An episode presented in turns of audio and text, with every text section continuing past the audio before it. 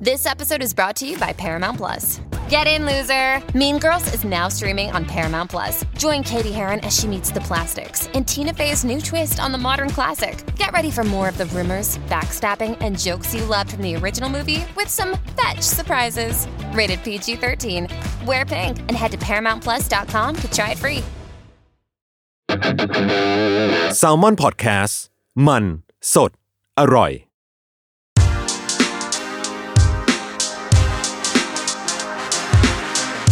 c i n e f y Podcast ทุกประเด็นภาพยนตร์กับคนรักหนังก็เอ่อวันนี้ก็ขอสวัสดีทุกคนก่อนแล้วกันนะครับครับสวัสดีทุกคนครับสวัสดีครับอีกรอบครับ เราอาจจะต้องแจ้งว่าจริงๆแล้วเนี่ยเอ่อที่เราคุยกันในวันเนี้ยเดี๋ยวมันจะถูกเอาไปทำพอดแคสต์เนาะครับ ซึ่งก็ต้องบอกผู้ชมไม่ใช่บอกผู้ฟังทางบ้านว่า ตอนนี้เราอยู่ในโรงหนังครับ หลังจากที่หนังเรื่อง Murderer ฉายจบพอดีนะครับ ก็เป็นการทอล์ก ที่เป็นการผสานขั้วกัน ระหว่าง Artwork อืมกับ c i n e f y อืมใช่ไหมครับ ก็เราแนะนำตัวเองก่อนแล้วกันเนาะครับครับครับผมก็ผมจัสนะครับธีรพันธ์เงาจีนานันท์นะครับ จาก c i n e f y ครับวู้วู้วู้ครับผมจุนซัมเมอร์บัตแคร์ครับ จุนอาร์ทวดครับผมเมงครับ ครับแซลมอนเฮาครับอาร์ทเวิร์ดครับสวัสดีครับคลิปคาแรคเตอร์นะเราอะ ครับต้นกล้าครับจากอาร์ทครับจากแซมมอนแลบเลยครับ สวัสดีครับ ได้ครับ แล้วก็เอ่อตอนนี้ก็จะมีแขกรับเชิญอยู่กับเราสองพิท่านเศษสองท่านครับ อืมก็คือคนหนึ่งก็คือพี่วิสิตศาสนาเที่ยงครับ นะครับ กับอีกท่านหนึ่งคือเอ่อคุณอภิเษกธีรัตนเนตรวงศ์นะครับ ที่เป็นอะเขียนบทใช่เรื่องนี้ครับ อาจจะรบกวนแนะนำตัวเองสั้น ๆ นิดนึงแล้วกันครับ ครับผมสวัสดีครับผมผมอาร์บี้นะครับ ครับ ก็วิสิตนะครับ ก็ขอบคุณที่อุตส่าห์อยู่ดึกเป็นเพื่อนกันนะครับ จริง ๆ ก็เก่งใจมากก็ เดี๋ยวจะกลับบ้านได้นะ อ้าวพี่เขาวิจารอยู่กัน ดีครับ เป็น Q&A ที่ดึกมากครับครับผมครับอ่านิดนึงครับเมื่อกี้เมื่อกี้เหมือนจุนจะพูดแล้วนะว่าอ่านี่หนังย้ำอีกทีเป็นรอบพิรอบพิเศษเนาะครับที่ยังหนังเรื่องนี้ยังไม่ได้ฉายน่าจะฉายในวันที่ 27 ทาง Netflix นะครับ ก็อาจจะฝากทุกคนนะครับ ก็งด การสปอยทางโซเชียลมีเดียนะครับครับแล้วก็แต่ถ้าใครจะฟังรายการเนี้ยนะที่เราจะพูดกันต่อไปเนี่ยอาจจะต้องดูหนังกันมาก่อนเนาะเพื่อความมีอรรถรสสมบูรณ์มากขึ้นใช่นะครับพอผมพอเราออนเป็นพอดแคสต์เราคิดว่าเนื้อหาบางส่วนของหนังพอเราโพสต์ทอล์กกันมันก็คงจะมีการเปิดเผยบ้างนิดหน่อยอะไรเงี้ยใช่ครับครับ เพื่ออัธรสเพราะฉะนั้นใครที่ฟังแบบย้อนหลังตอนนี้ก็เชียร์ให้ไปดูหนังก่อนนะครับ ที่ Netflix ครับ อะเราเริ่มพูดถึงจุดเริ่มต้นนะครับของหนังเรื่องนี้ครับเพราะว่าต้นกล้าเนี่ยเตรียมสคริปต์มา อ่าอะครับ เอาเอาเข้าเลย เข้าเลยเหรอเข้าเลย อะเอาแบบเบสิคลี่ก่อนเนาะก็คือพูดเรื่องจุดเริ่มต้นแล้วกันพัฒนาเรื่องก่อนนะครับครับ ก็คือเรื่อง Murderer ฆาตกรรมมีอย่างว่าเนี่ย เรื่องนี้มันมีที่มาที่ไปยังไงครับ รวมถึงแบบทำไมต้องเป็นเรื่องของผู้หญิงชาวอีสานที่มีสามีฝรั่งด้วยครับครับ ครับก็ที่จริงไอเดียนี้ไม่นี่มันมาจากตอนที่ผมคุยกับเพื่อนคนหนึ่งอยู่ แล้วก็ เราสองคนอะมีเพื่อนอีกคนที่เป็นชาวอเมริกัน เอาตั้งชื่อสมมติไปก่อนนะเออนะเขาอ้าวเขาเขาคือผมก็ไปงานแต่งของเขาประมาณ 10 ปีก่อนนะครับ ที่ร้อยเอ็ดก็เป็นประสบการณ์ที่แบบเปิดหูเปิดตาบ้างแบบไปไปเข้าร่วมงานแต่งนะครับ ที่นู่นแล้วก็สิผ่านไปผ่านมา 10 ปีเขากำลังจะหย่ากับภรรยาคนนั้นนะครับ แล้วเขาก็เครียดก็ตามสไตล์การหย่านะครับ มันก็จะเป็นแบบนั้นอยู่แล้ว แล้วก็เราคุยกันเล่นๆแบบว่าเฮียถ้าเกิดวันหนึ่งอะไอเอออะแม่งสติแตก ฆ่าแบบครอบครัวไอ้ภรรยามันแบบยกเครืออะไรแบบเฮ้ยแบบพูดเล่นๆอะแล้วก็แบบไอเดียมันปิ้งขึ้นมาเลยแบบทำไมไม่มีใครเคยทำถ้าทำหนังเรื่องนี้อะเรื่องแบบผัวฝรั่งเมียไทย ซึ่งแบบตั้งแต่ผมเกิดโตมาที่นี่ครับมันเป็นสิ่งที่ธรรมดามาก เราเห็นทุกที่เลยอืมผัวฝรั่งเมียไทย คือมันก็เป็นสิ่งที่แบบเราไม่เคยเห็นหนังไทย หรือซีรีส์ไทยเข้าไปแบบ explore เรื่องนี้นะครับ ความสัมพันธ์แบบนี้ครับ ก็นี่คือจุดเริ่มต้นนะครับของของเรื่องนี้ครับครับอะเราพอพอพูดถึงบทของอ่าผัวฝรั่งเมียไทยอะไรอย่างเงี้ยครับมันก็เอออยากถามพี่วิศิษฏ์ว่ากับนักแสดงเนี่ยจริงๆมันมี cast หลากหลายมากเลยทำไมถึงเลือกเอ่อคุณอุ้มเป็นนางเอก แล้วก็มีเหตุผลอะไรที่ cast คุณเอิร์ลที่เล่นโดยคุณเจมส์อย่างเงี้ยครับแล้วก็ยังมีเป็นคนอังกฤษด้วย แล้วก็ยังมีคนอเมริกันในในหนังด้วยอะไรอย่างเงี้ยครับเอ่อ อุ้มนี่ก็คือเราเราชอบการแสดงของเขาตั้งแต่ตั้งแต่เอ่อสยามสแควร์แล้วก็ฉลาดเกมโกง เราก็ชอบแล้วก็มันมารู้ทีหลังว่าเป็นรุ่นน้อง แต่ว่าก็ไม่เกี่ยวนะครับก็คือชอบแล้วก็บังเอิญเพิ่งรู้หลังจากดูเรื่องส้มปะน้อยว่าเขาเขาพูดอีสานได้เพราะเรื่องอื่นๆ เราจะไม่รู้เลยใช่ไหมฉลาดเกมโกงอะไรเงี้ยก็เซอร์ไพรส์แล้วก็จริงๆ เราชอบการแสดงของเขาอยู่แล้ว ก็เลยลองเรียกมา คือต้อง cast แข่งกับหลายคนนะครับ แต่ก็ก็ก็ชอบเขานะฮะส่วนส่วนเจมส์ที่เล่นเป็นเอิร์ลนี่ทางทางอาบีแนะนำมาเขาก็แนะนำมาแล้วคนที่เล่นเป็นชาลีก็ก็ทางอาบีส่งมา แล้วเราบางเอามาลอง cast แล้วก็ชอบครับ ก็ก็เลยได้เล่นครับครับอ่างั้นงั้นถามคุณอาบี้ต่อว่า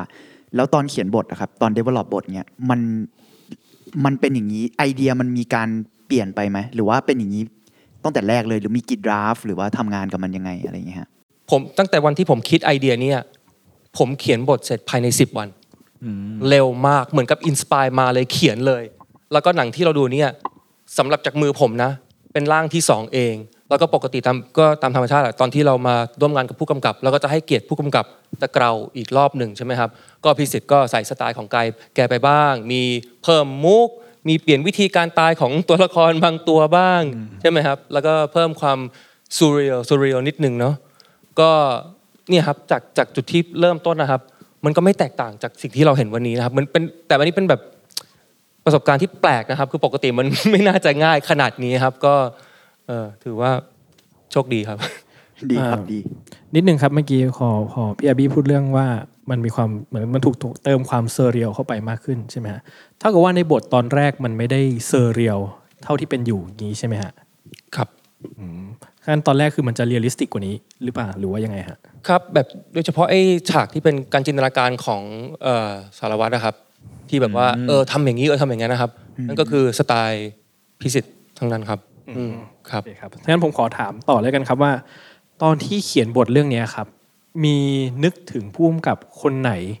ไว้ก่อนไหมฮะ แล้วก็ตอนแรกคิดว่าหนังมันหน้าตาจะเป็นยังไงฮะตอนนั้นปี 2020 ช่วงโควิดครับ ผมก็ให้พี่สิทธิ์อ่าน แล้วก็ร่วมงาน The Whole Truth อยู่แล้ว แล้วพี่สิทธิ์บอกผมว่าอาบีเรื่องนี้อาบีต้องกำกับจำได้ไหมครับ พี่สิทธิ์บอกจริงๆจริงๆเขาเขาจะกำกับคือมาเสนอที่ transformation ตอนผมเป็น content creator แล้วก็ทุกคนชอบมาก พี่สิทธิ์บอกว่าเรื่องนี้อาบีต้องกำกับผมก็แบบฮะแต่แต่แต่ผมผมขอขยายเรื่องจากการที่แบบมามามาจบที่พี่พี่พิสิทธิ์นะครับ คือแม้ว่าเราเคยร่วมงานนะครับ แต่ผมขออธิบายนิดนึงว่า ถ้าคุณสังเกตถ้าเคยดูทั้ง The Murderer แล้วก็ The Whole Truth นะครับ แม้ว่ามันเป็นหนังเล็กหนังอินมันมีฟีลเหมือนหนังนั้นนะ แต่ตอนที่เรามาดูอะครับมันไม่เหมือนหนังเล็กเลย อันนี้คือเครดิตพิสิทธิ์ครับ คือทั้ง The Whole Truth ทั้ง The Murderer มันเป็นหนังใช่ไหมครับเหตุการณ์เกิดขึ้นในบ้านหลังเดียวครับ ก็พยายามจะทำเรื่องอาบีเขาพยายามจะทำเรื่องที่เป็นไอเดียไอเดียแบบหนังสไตล์พวก A24 อะไรเงี้ยนะฮะพวกคือคือคือพยายามจะมีไอเดียที่ชับชาบหน่อย ก็ซึ่งซึ่งเราชอบมากเอ่อ ไอความเล็กใหญ่เนี่ยไม่สำหรับเราไม่สำคัญพอพอทำเรื่องนี้จริงๆมันมันดันโคตรใหญ่เลยมันมันมันคือมันมันมันมาจากปัญหาบางอย่างที่เดี๋ยวเดี๋ยวเดี๋ยวเดี๋ยวจะคุยกันว่าว่าทำไมมันถึงแบบโกโซบิกนะครับ เท่ากับว่าจริงๆแล้วเนี่ย ตอนที่เขียนบทมาเนี่ยไม่ได้มีใครเป็นผู้กำกับในหัวตั้งแต่แรกตัวเอง ก็คือเป็นตัวเองเลย ใช่ครับแล้วก็ตัวเอง คือถ้าไม่เป็นตัวเองก็อาจจะมีออปชันเป็นพิสิทธิ์ตั้งแต่แรก ครับก็สำหรับผมออปชันแรกก็พี่พิสิทธิ์แล้วครับเพราะว่า The Whole Truth ก็ประสบความสำเร็จเหมือนกัน ตอนแรกว่าเอามาเสนอเนี่ยผมชอบมาก แต่ผมไม่อยากทำคือหนึ่งมันมันมันกลางคืนทั้งเรื่องแล้วกูก็แก่แล้วเนี่ยกูจะรอดไหมเนี่ยบอกไม่ไม่เอาไม่เอาพยายามหาคนอื่นมามาให้กำกับ แต่ว่าสุดท้ายไม่มีปัญหาแล้วพิสิทธิ์ครับทำหนังกลางคืน มันเป็นปัญหากับคนแก่ยังไงครับโอ้ลองดูไหมแต่สุดท้ายแล้วอะพี่สิทธิ์คิดไอเดียที่แม่งล้ำมากเลยพี่สิทธิ์หาโลเคชันเป็นบ้านใช่ไหมครับ แล้วก็เอาเต็นท์คอนเสิร์ตอะครับยาว 80 เมตรอะมาคุมบ้าน ไอ้ที่เห็นฉากกลางคืนของบ้านทั้งหมดน่ะคือถ่ายกลางวัน ถ่ายกลางวันครับในเต็นท์ อ่า เพราะว่า Day for night ไม่ไหวไม่รอดอ๋อ คือคือตอนแรกไม่ได้ไม่ได้ตั้งใจจะจะอินดี้ขนาดนี้นะฮะคือเช่าหาเช่าสตูแล้ว คือสตูที่ใหญ่พอจะเซตบ้านทั้งหลังเนี่ยเพราะว่ามันเป็นฉากสำคัญของเรื่องใช่ไหมครับ ใหญ่สุดเอามาบอกมีมีนะ แต่ว่าพูดง่ายๆสตูใหญ่ขนาดเนี้ยหนังฮอลลีวูดจองไปซะซะแบบห้าเดือนสี่เดือน เหลือช่องว่างให้กูเดือนหนึ่งบอกไปตามช่างมาช่างบอกเซตไม่ทันหรอกพี่ บอกเซตทันยังยังไม่เท่าไหร่นะ คิวถ่ายไม่มีเลยเซตเสร็จก็ลื้อเลย เพราะว่ามีมีเรื่องอื่นต่อ คือนี่คือปัญหาของสตูใหญ่ในไทยที่ที่บางคนบอกว่าทำไมไม่ใส่ในสตูมันเอาไปหมดแล้วเขาจองกันเป็นแบบรายปีสามสี่ปีนะครับ ซึ่งซึ่งนั่นคือปัญหาตอนแรกก็แบบ จะทำยังไงดี เพราะว่าเราก็ถ่ายกลางคืนไม่ไหวจริงๆ คือ คือถ้าถ้าใครเคยทำงานกองถ่ายจะรู้ว่า ไม่ไม่ต้องแก่ก็ได้ครับเด็กๆเนี่ย เวลาตีสามมึงสปีดมึงจะค่อยๆ ดาวลงดาวลง แล้วก็มแมลงยุงสารพัดนะครับ ก็เลยใช้เต็นท์นี่แหละ คุมซึ่งแบบไม่มีใครทำก็แบบ พี่มันจะรอดเหรอพี่แบบมันนู่นนั่นนี่สารพัดผมไม่รู้แล้วกูกูไม่ถ่ายกลางคืนเด็ดขาดอะไรเงี้ย ก็บังเอิญว่ามีเจ้าเต็นท์ที่แบบขึ้นคือคือเต็นท์ความสูงมันไม่ได้เยอะนะครับ เอะเอายาวสั้นเอาอย่าเดี๋ยวเล่าได้เลยได้ได้เลยครับได้ได้เลยครับพี่ได้เลยครับพี่ มันสูงมันสูงได้ระดับหนึ่งหกเมตรอะไรประมาณนี้นะครับ มันชนจั่วนั้นพอดีเลย ที่ที่เห็นในบ้านน่ะจั่วนั้นเป๊ะเลย ฟิตพอดี แต่เราทำยาวออกไปเพื่อเพื่อให้เห็นทุ่งหญ้าเห็นอะไรด้วยนะครับ คือเท่ากับว่าถ้าเกิดบ้านสูงกว่านี้อีกนิดเดียวเนี่ย ก็ไม่รอไม่ได้แล้วครับ ก็ไม่ทำแล้วสตูก็ไม่มีคืนงาน ไม่ทำเลยเหรือพี่โอเคเท่ากับว่าทุก ทุกเงื่อนไขที่มันมาชนกันพอดีมันก็ยังเอื้อให้เราได้ทำงานนี้อยู่เนาะอ่าพี่สิทธิ์ก็คือทดลองดู เพราะว่าไม่มีทางเลือกอื่นแล้ว แล้วก็ช่วงนั้นเป็นช่วงพายุเข้าด้วย พายุเข้าจริงกองพายุกองจริงอื่น กองอื่นโดนหมดเลยของเราก็รอดเพราะอยู่ในเต็นท์นะฮะแล้วก็ข้อดีก็คือ พอกางเต็นท์เสร็จมันก็ปิดผ้าดำมืดหมดเลยนะฮะกบเขียดอะไรมันก็ร้องมันนึกว่ากลางคืน จิ้งหรีดเต็มไปหมดได้ได้แอมเบียนซ์ครบ ไม่ต้องไปใส่นะนะแต่ซึ่งคือสุดท้ายแล้วถึงมันจะพลาดเป้าจากการที่เราอยากจะไปเซตในตอนแรก แต่ผลลัพธ์ออกมาก็ค่อนข้างน่าประทับใจอยู่เนอะฮะใช่ไหมฮะก็พยายามครับ เพราะว่าหนึ่งการที่ถ่ายในสตูเนี่ยมันจำเป็นจะต้องให้คนเชื่อว่ามันเป็นข้างนอกนะครับ ก็คือเพราะเราตอนเราถ่ายเราเห็นโครงหลังคานะฮะนี่ต้องเป็นลบ ออกแมทท้องฟ้าอะไรอย่างเงี้ยนะฮะเราเห็นโครงหลังคาตลอดเวลา เราก็แบบมันจะรอดไหมวะนะพี่หญิงตากล้องก็บอกมันไม่รอดหรอกมันไม่รอดหรอกอ้าวก็บอกเอาวะให้ให้มันดำสนิทเลย เพราะว่าท้องฟ้าบ้านเรามันก็ดำเนาะมันก็มืดแบบ มันไม่เหมือนแถวสแกนแถวอะไรที่มันจะสว่าง อันนี้มันจะมืดมืดดำสนิทเราบอกว่าถ้าถ้าอยากเหมือนจริง ๆ เอาเจาะรูบ้างก็ได้ให้มันเป็นดาวอะไรอย่างเงี้ย ก็ก็เป็นเรื่องขำๆไปครับโอเคครับผมอ่าก็ขอเข้าเรื่องออกแบบงานสร้างเลยละกันครับพี่วิสิทธิ์ก็คิดว่าจากเรื่องเนี้ยครับพอคนเห็นตัวอย่างเนาะครั้งแรกๆเขาจะบอกว่าอุ๊ย นึกถึงงานเก่าๆพี่วิสิทธิ์จังเลยอะไรเงี้ยเลยแบบว่าผมก็เลยมีคำถามเหมือนกันว่า จริง ๆแล้วโจทย์ของมันที่พี่วิสิทธิ์ตั้งไว้ในตอนแรกของงานสร้างทั้งหมดอะมันคือยังไงครับ เอาจริง ๆก็คือไม่ได้ไม่ได้คิดว่าจะทำแบบนี้สักขนาดนี้นะครับ แต่ว่า บังเอิญถ่ายถ่ายไกด์ถ่ายเทส แล้วพี่สินเขาเห็นเขาเขาบอกว่าพี่ทำแบบหมานครได้ไหมอะไรเงี้ย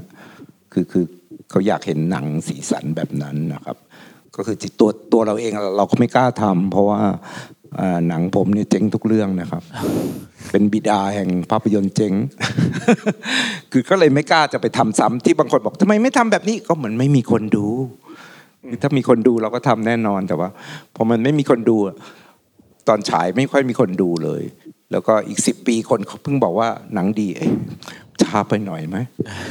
กูเจ๊งไปแล้ว ก็เลยอันนี้เรื่องนี้อาจจะอีกสิบปีนะครับ มีคนชม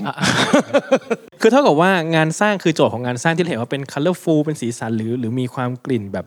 เขาเรียก nostalgia ชนบทอะไรเงี้ยเนะที่คล้ายๆกับ หมานครเนี่ยมันเป็นมันเป็นเรชั่นที่พี่สินเขา suggest มาอย่างงี้ใช่ไหมฮะเป็นเป็น request จากทางก็คือ request เลย Netflix อ๋อเขาเขาเขารู้สึกว่าแนวนี้น่าจะทำแบบนี้ได้ แล้วถ้างั้นตอนภาพแรกของพี่วิสิตเองตอนแรกที่อ่านบทแล้วอะเห็นมันเป็นยังไงฮะถ้าเกิดมันไม่ใช่แบบเนี้ยแรกสุดก็ไม่ได้เห็นมันมันมันสีสันขนาดนี้นะครับเพราะจริง ๆ พูดตรงๆที่คนบอกว่าหลังๆทำไมผมไม่ค่อยทำแบบนั้นแล้วก็เกิดทำแล้วมันเจ๊งก็ก็ลองแบบ อื่น ๆ บ้างเผื่อคนจะชอบ เพราะว่าเอาจริงๆเนี่ยตอนฉายเนี่ยมันก็มันก็เจ็บปวด ตอนนั้นก็รู้สึกว่าไม่มีใครเก็ตมันเลย คนก็ด่าว่าหนังหนังหาอะไรวะอะไรเงี้ยคือเป็นอย่างนี้หมดอะเป็นแบบเนี้ยอหย่างวะอหย่างวะทุกทุกเรื่องเลย จนจนลำคาญตั้งชื่อแม่งเลย เรื่องนี้แต่ว่ารอบนี้ทุกคนดูเราเก็ตไหมฮะ เก็ตเนอะอ่า ให้กำลังใจพี่วิสิตกันนะครับ ครับ ขอบคุณนะครับก็หวังว่าเอ่อจะเป็นหนังเพื่อที่ที่ที่พูดง่ายๆว่า พอดูได้คือคือไม่ถึงกับจะอาร์ตหรือคือคือไม่ได้ตั้งใจจะอาร์ตอยู่แล้ว แต่ว่าบางคนที่ดูไม่รู้เรื่องเขาก็จะบอกว่ามันอาร์ตไปอะไรเงี้ยจริง ๆ มันไม่ได้อาร์ตหรอกกูกูกูผมอาจจะทำไม่ค่อยดีนะครับ ก็ขอโทษด้วย ครับผม โอ้ดูเสียงเสียงของไปคนที่นั่งแถวหน้าเนาะเขาเขาโอเคครับผม ทีนี้คำถามต่อมาครับหนังของพี่วิศิษฏ์หลาย ๆ เรื่องอะครับผมผมจะรู้สึกว่าจริงๆแล้วหนังของพี่จะมี sense แบบไม่ realistic เท่าไหร่ แต่ไหนแต่ไรแล้วเนาะตั้งแต่ไล่มาทุกเรื่องอะมันต่อให้เรื่องมันจะเข้มมันจะดราม่าอะไรเงี้ย มันจะมีความไม่ realistic เท่าไหร่อะไรเงี้ยครับผมมันจะแบบฝันฝันๆเหนือจริงอะไรเงี้ยฮะทำไมพี่วิศิษฏ์ถึงชอบในโลกแบบเนี้ยฮะ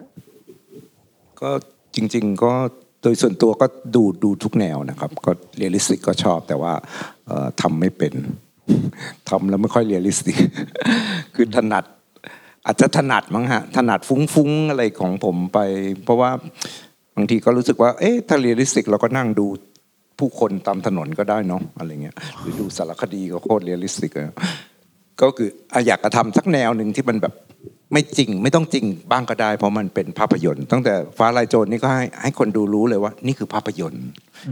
คือหนังไทยสมัยก่อนน่ะเขาจะแบบนี่คือภาพยนตร์นะ เราต้องเชื่อมัน แล้วเราก็จะอินกับมันแต่ถ้าเราไม่เชื่อโอ๊ยมันเป็นฉากมันเป็นอะไร มันก็จะดูไม่ไม่สนุกคือก็หนังมันก็เป็น setting เพื่อเล่าเรื่องนี้แหละ มันไม่ใช่เรื่องแบบที่ต้องมาสมจริงเพื่อให้เรารู้สึกจริงกับมันอย่างนี้ป่ะคือบางบางทีมันการแสดงหรือว่าแนวหนังมันมีหลายแบบเอ่อ แนวการแสดงแบบแข็งๆเล่นตามบททื่อๆเนี่ยมันก็เป็นการแสดงอีกแบบหนึ่งคือส่วนใหญ่ก็จะได้อิทธิพลจากหนังไทยเก่า แล้วก็หนังจริง ๆ พวกหนังยุโรปหนังพวกเอ่อฟินแลนด์หนังอากิคอริสมากิอะไรพวกเนี้ยการแสดงแบบนั้นอะแบบที่แบบไม่ต้องไม่ต้องเยอะ อย่าเยอะ อย่าเค้นมาก มองกล้องนิ่งๆ บางทีบอกตัวแสดงว่านับหนึ่งถึงสิบมองกล้องแล้วก็พริบตาสองที cut อันนี้ยังไม่รู้เลยว่ามันเล่นอะไรอยู่ อันนี้ก็จริง ๆ อะ ถือพี่พี่วิศิษฏ์พูดมาดีเลยครับ เพราะว่าจริง ๆ แล้วผมอะพอจะทราบว่าพี่วิศิษฏ์ก็ชอบหนังเก่า แต่ว่าไอ้ Kaurismäki เนี่ยเพิ่งเป็นครั้งแรกที่ผมได้รับการ confirm ว่าพี่วิศิษฏ์ชอบ Kaurismäki ด้วย ก็ชอบชอบในในในรสชาติหนังแบบนั้น แล้วก็มี Jacques Tati ด้วยครับ ก็จะชอบสีสันแบบนั้น ความสวยคือแบบนั้นนะครับทีนี้ผมว่าเรื่องนี้มันก็มันก็ยังเป็นไม่ realistic เนาะมันก็ยังแบบมันจะมีความไม่จริงนิดนึง แต่ว่ามันมีโทนที่มัน dark ขึ้นสำหรับผมอย่างเงี้ยผมเลยอยากทราบว่า แล้วตอนที่เราลองอเราต้องตีต้องตีโจทย์ให้เรื่องนี้มันกลายเป็น colorful ให้มันไม่ realistic แล้วมันก็มีโทน dark ด้วยเงี้ยฮะพี่วิศิษฏ์ balance มันยังไง คือผมอะแอบรู้สึกว่ามันจะมีสไตล์แบบ เหมือนหนังสยองขวัญปนๆเข้ามา ในบางการใช้ lighting หรือว่าวิธีการตัดต่ออะไรเงี้ยฮะเออพี่วิศิษฏ์พยายาม balance ตรงนี้ยังไงครับ ก็ส่วนตัวก็คุยกับอาบีนะครับว่ามันมันมันมันควรจะเป็นแบบไหนอาบีเขาก็บอกว่ามันควรจะเป็นแบบ dark comedyเพราะฉะนั้น dark comedy เนี่ยมันมีหลายแนวมันมีแบบ dark มาก ๆ หรือว่าอาจจะแบบเรื่องเรื่องมัน dark แต่ว่านำเสนอแบบไม่ dark จริง ๆ การการ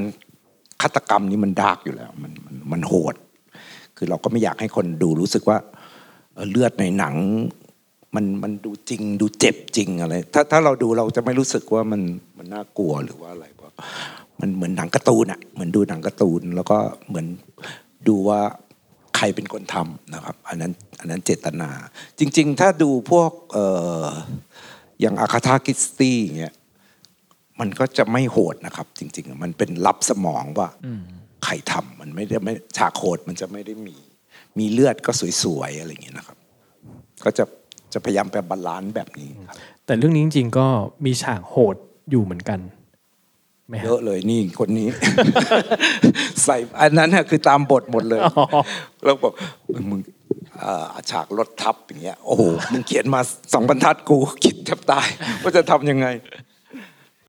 ได้ครับโอเค อันนี้จะเป็นของผมสุดท้ายแล้วเดี๋ยวผมจะโยนให้อีกรายการหนึ่งเขาถามต่อเนาะครับก็โอเคครับแยกกันละแยกกันละรู้สึกว่าเอ้ยผมผมถือไม้นานเหลือเกินนะโอเคครับสำหรับพี่วิสิตแล้วนะครับ โลกหรือสังคมเราทุกวันนี้เหมือนคำถามแบบ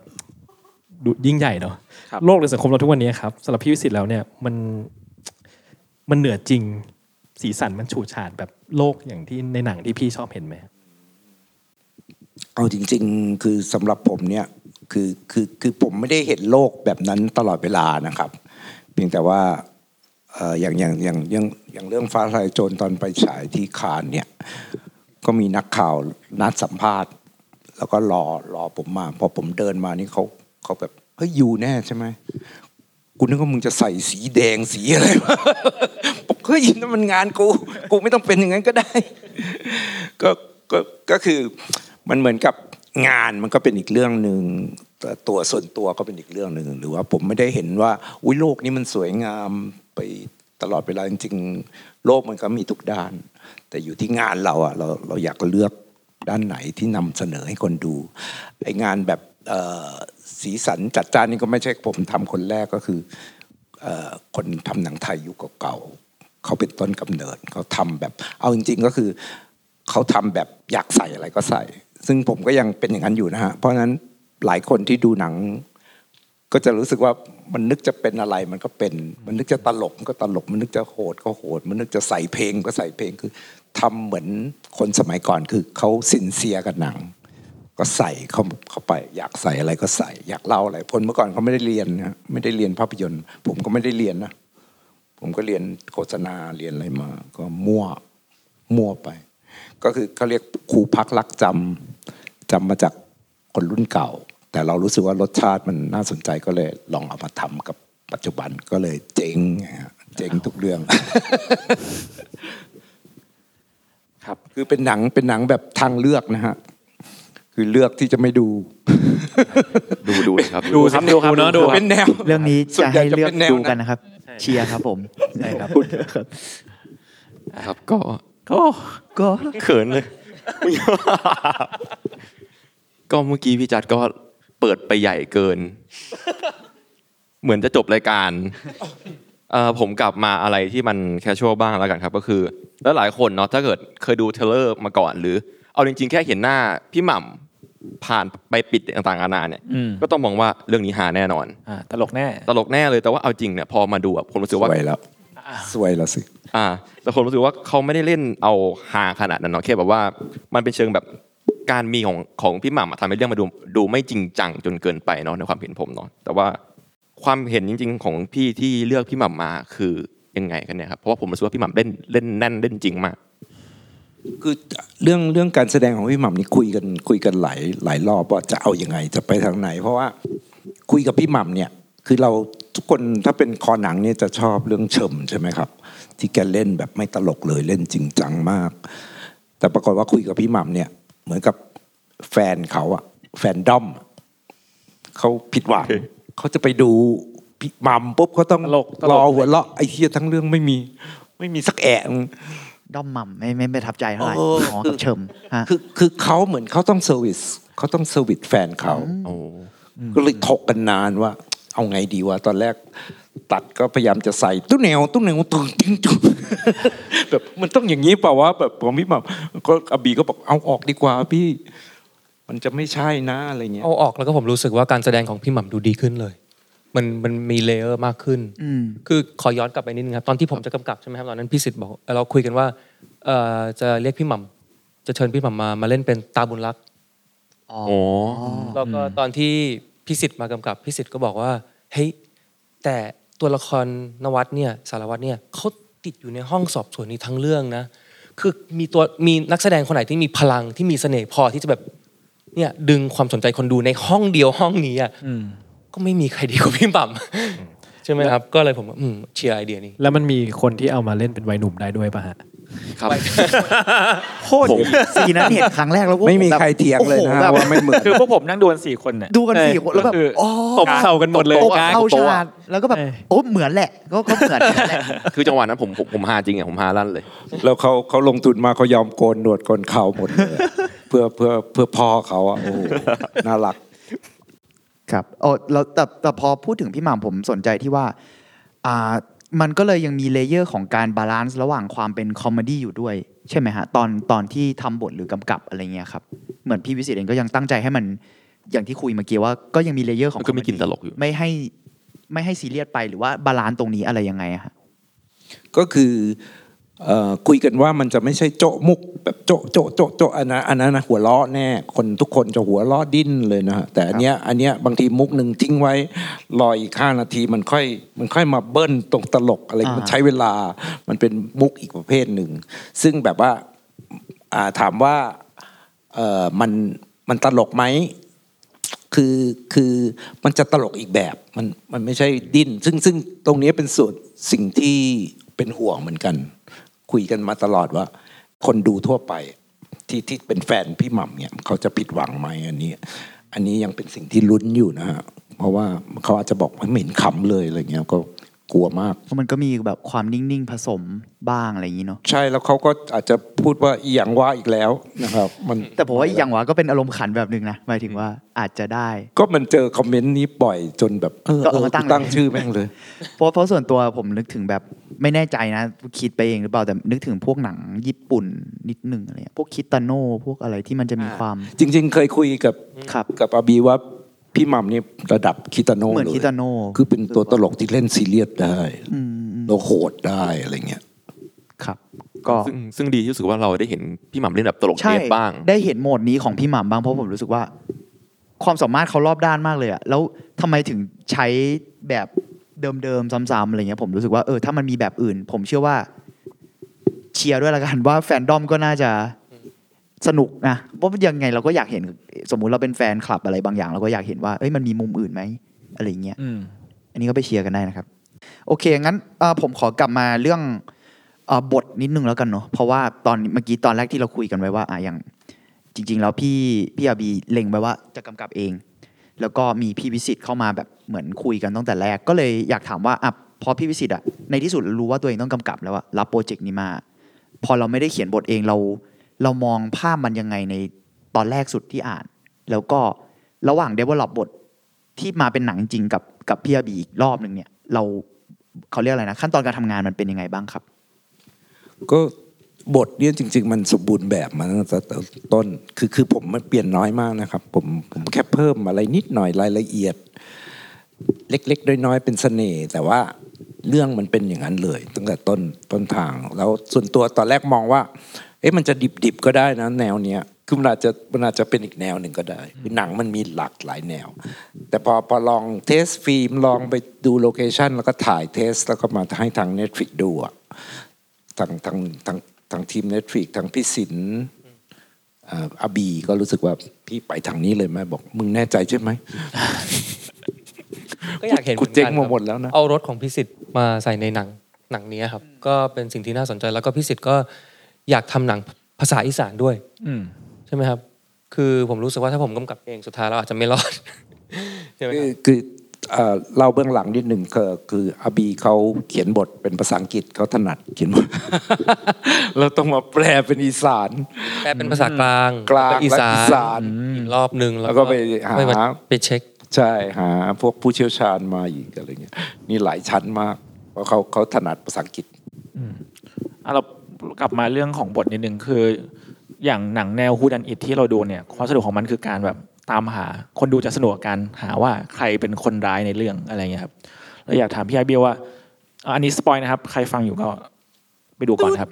ไปดูกันได้ข้าข้ามข้ามไปก่อนนะฮะครับอย่าเพิ่งเล่าในโซเชียลครับไอเดียการให้น้องผู้หญิงเป็นคนร้ายคนสุดท้ายเนี่ยมันมันมันมีที่มาอย่างไงบ้างครับ ที่จริงดีไซน์แบบนั้นมาตั้งแต่แรกนะครับ แต่อืมคือเอิ่มหนัง whodunit อะผมก็สังเกต สมมติเรื่องเอ่อ Glass Onion นะครับ อ่า มันก็ต้องการความอดทนจากคนดูนะครับอืมชั่วโมงแรกมันดูแบบมีแต่เล่นมุกคุยกันไปคุยกันมาไร้ดูไร้สาระเรื่องนี้ผมก็กลัวเหมือนกันนะครับ ว่าคุยกันเรื่องทำประกันหมอดูนี่นู่นแบบคนจะเบื่อไหมผมก็มีความห่วงนะเอ่อแต่สุดท้ายแล้วผมว่าไอ้เรื่องน้องอะครับ ก็มีการดิสคัสกันนะครับว่าสุดท้ายแล้วอะมันควรจะเป็นสิ่งที่น้องตั้งใจทำอืม หรือว่าเป็นเรื่องบังเอิญแบบว่าอุบัติเหตุน้องแบบเป็นจุดประกายนะอืมของเหตุการณ์ทั้งหมด แต่ไม่ใช่ว่าน้องลงมือทำเพราะว่าถ้าเกิดคนคนดูดูจบอะครับ แล้วก็รู้สึกว่าเฮ้ยน้องดูร้ายเกินไปอะครับเขาจะออกไปจากโรงอะครับหรือว่าปิดตอนที่ดูจบอะครับ รู้สึกอาจจะไม่รู้สึกไม่ดีครับอาจจะรู้สึกไม่ไม่เอาใจช่วยน้องไม่ไม่ไม่เห็นใจน้อง แต่เราก็เลยบิดไปทางแบบเป็นเรื่องบังเอิญมากกว่าแบบ เป็นเหตุการณ์ที่ไม่มีใครควบคุมได้ มันมันไหลไปจากที่น้องเอาเนี่ยคือไม่อยากสปอยมากกว่านี้อะใช่ไหมครับก็เออก็อืมแต่ก็แค่น้องเป็นจุดประกายเป็นจุดเริ่มต้นของเหตุการณ์ทั้งหมด แต่ไม่ใช่ว่าน้องตั้งใจให้แบบตายกันทั้งบ้านนะครับอืมมันก็เป็นสิ่งที่เรา discuss มาหลายรอบนะครับอืมอ๋อดีเลยเพราะว่าจริงๆแล้วผมก็รู้สึกอย่างนั้นรู้สึกว่า มันมีความน่าเอ็นดูของน้องอยู่ในในตอนจบของเรื่องในความคิดผมอะไรเงี้ย ก็เป็นเป็นแบบบาปบริสุทธิ์อะไรเงี้ยคือเป็น innocent guilt นะฮะคือคือคือเด็กอะคิดแบบเด็กอะมันมันมันก็คือไม่ได้ตั้งใจแต่ว่ามันอาจจะมีปมบางอย่างที่มันรู้สึกว่ามันไม่ชอบมันไม่อยากอยู่บ้านนี้อะไรเงี้ยครับแต่แต่เมื่อกี้คือช่วงที่ผมดูอะตอนน้องช่วงท้ายเรื่องอะไรอย่างเงี้ยอ่าคนดูเฮแบบ ผมได้ยินเสียงเจอน้องยิ้มคนดูเฮมุมปากแบบดีนี่เฮกันน้องแบบยิ้มแบบ กุ้มกิ่มขึ้นมาแล้วคนแบบโอ้ เป็นปฏิกิริยาที่แบบโหสะใจมากเหมือนกันอันนี้ได้เด็กมหัศจรรย์มาอู้แต่น้องเล่นดีมากน้องเล่นดีมาก อีหลานี่เล่นดีมากคนนี้ อีหลาจูดผมผมขอถามแทรกนิดนึงครับครับได้ครับนี่ก็สปอยนะครับ ใครที่ฟังอยู่ก็ข้ามไปนะครับเอ่อไอเดียที่ให้เด็กเมาเนี่ยครับ มันเป็นของใครครับมีตั้งแต่ในบทเลยหรือเปล่าใส่เสื้อเป็นยากแขรู้นมากดีครับดีครับ ก็ ครับอบีเล่าพี่สิทธิ์เชิญครับต้นเหตุเล่าก่อนอ๋อเพราะว่าเราก็อยากให้คนดูแบบเห็นอาการตอนที่คนเมาบ้างครับ ไม่งั้นคนดูอาจจะไม่เข้าใจว่าตอนแบบทำไมถึงเหตุการณ์เป็นแบบเป็นไปแบบนี้ได้ครับครับจริงๆพอยก็คือแค่ว่าแบบเอออยากให้มันเห็นเขาเรียกว่าอะไรเห็นอ่าจุดร่วมจุดเชื่อมว่าจริงๆแล้วอาอาการการเป็เป็นนยัยังงไงไงอาการเป็นยังไงอาการใช่ครับเป็นยังไงการหลอนการเนี่ยแต่ พวกผมสนุกกันมากเลยนะ พวกผมสนุกตอดูมากครับ แล้วเด็กใส่เสื้อ Who cares เห็นอยู่ก็ตอนดูถ้ากินไปด้วยนี่จะดีมากจะบรรเจิดมากใช่แต่ที่สิ่งสิ่งที่เขาเห็นในเมฆอะไรพวกนี้ครับ ก็คือพี่วิศิษฏ์ดีไซน์ขึ้นมาเองครับโอเค แต่ว่าโดยบทก็คือ instruct ไว้ว่ามัน sequence มันเป็นอย่างนี้แหละมันเล่าแบบนี้อ่าใช่ไหมเป็นแต่ในแค่ detail แค่เป็นพี่วิศิทเด็กเป็นคนเติมอืมครับโอเคครับแต่มันก็มันก็มีสะท้อนอย่างที่เมื่อกี้พี่วิศิษฏ์กับพี่อาบี้บอกว่ามันมีเรื่องปม ของเด็กด้วยเนาะแล้วในที่สุดผมรู้สึกว่าตัวหนังเองที่เราคุยกันหลายรอบเหมือนกันว่า มันมีประเด็นที่เรียกว่าค่อนข้างหนักประมาณหนึ่งอยู่ กับทั้งเรื่องอะการแรกสุดที่เราใช้ topic เรื่องของอเมียฝรั่งอะไรเงี้ยผัวฝรั่งเมียเมียฝรั่งนู่นนี่แล้วก็ยังมีเรื่องถ้าในเรื่องสังเกตดีๆก็จะมีเรื่องของระบบท้องถิ่นบางอย่างแฝงอยู่ประมาณนึงอันนี้อันนี้ผมอาจจะถามว่าแบบทั้งทั้งคู่มองประเด็นเหล่านี้ยังไง ในตอนเอาเอามันเข้ามาในบท หรือว่ามองว่า เอ้ยมันเรื่องนี้มันตั้งใจสะท้อนภาพอะไรบางอย่างหรือเปล่าครับ เพราะว่าอย่างตอนจบเองตัวเอลก็จะพูดเรื่องอาผมใช้คำว่ามันคือเหมือนภาพจำหรือสเต r ร o ไทป์อะไรบางอย่าง เพราะทั้งเรื่องมันดูจะพูดประเด็นเหล่านี้อยู่ประมาณผมว่าเป็นประเด็นที่แข็งแรงเลยส่วนตัวแล้วกันเนาะอืมก็เลยก็เลยอยากถามว่าเออตั้งแต่ตัวบท หรือกระทั่งตอนที่อ่าพี่วิศิษฏ์พี่ไอบี้ develop มันออกมาเป็นหนังแล้วเนี่ย มองประเด็นเหล่านี้ยังไง เป็น core ตั้งต้นเลยหรือเปล่าเป็น core หรืะไรตั้งต้นเลยครับอ่าเรื่องการมองดูถูกกันเหยียดกันด้วยแบบใช้สเต r ร o โอไทป์นะครับ อันนี้คือเป็น message หลักของเรื่องเลยครับ ตั้งแต่ต้นแล้วก็อีก message ก็คือเรื่องแบบอุปาทานหมู่อะครับ คือแบบตาบุญรักเนี่ยพาทางบ้านเชื่อตัวเองว่าไอ้ฝรั่งทำอืมแต่ที่จริงอะไม่มีใครแบบหยุดแล้วก็แบบถามว่าเฮ้ยมันทำจริงเปล่าคือมันมันก็ซึ่งเหมือนกับสังคมเราวันนี้ครับ คือหลายคนแบบอ่านข่าว เห็นอะไรโซเชียลชี้เห็นนิ้วชี้นิ้วไปชี้นิ้วไปทุคแล้วก็แบบตามตามไปเลยโดยที่แบบไม่หยุดแล้วก็ถามว่าเฮ้ยเรื่องนี้มันเป็นไปจริงเปล่าหรือแบบเป็นไปได้เปล่าคือนี่ครับคือสิ่งที่ผมอยากให้คนแบบลองเอาไปคิดครับ เรื่องก็สองประเด็นครับ เรื่องการการเหยียดด้วย stereotype ครับแล้วก็อุปทานหมู่ครับเออนี่เพคืราะอเพราะมันมันค่อนข้างชัดเหมือนกันแล้วตาบุญรักนี่เป็นแบบ เรียกว่าตัวแทนความมืดบอดได้เลยใช่นเรื่องมีความแบบใช่ครับ อืมอืม โอเคครับ มันมีความเป็นคนในคนนอกอะไรอย่างนี้ด้วยไหมฮะในสิ่งที่อยากจะเล่า ก็มันเป็นเรื่องของอคติ ซึ่งซึ่งเอ่อจะเห็นว่าอย่างเอ่อพี่หม่ำสารวัตรเนี่ย ก็คือตั้งธงไว้อืมคือแต่ว่าจริง ๆ อะ เคยคุยกับพวกตำรวจ ก็มีเพื่อนเป็นตำรวจเขาบอกว่าวิธีสืบสวนก็คือตั้งธงไว้ก่อน แล้วหาหลักฐานมา support แต่ว่าปัญหาของของบางครั้งที่ที่ ที่มันทำคดีแล้วผิดพลาดเนี่ยก็เพราะว่าตั้งธงผิด ตั้งแต่ต้นแล้วยึดมั่นกับมันมาก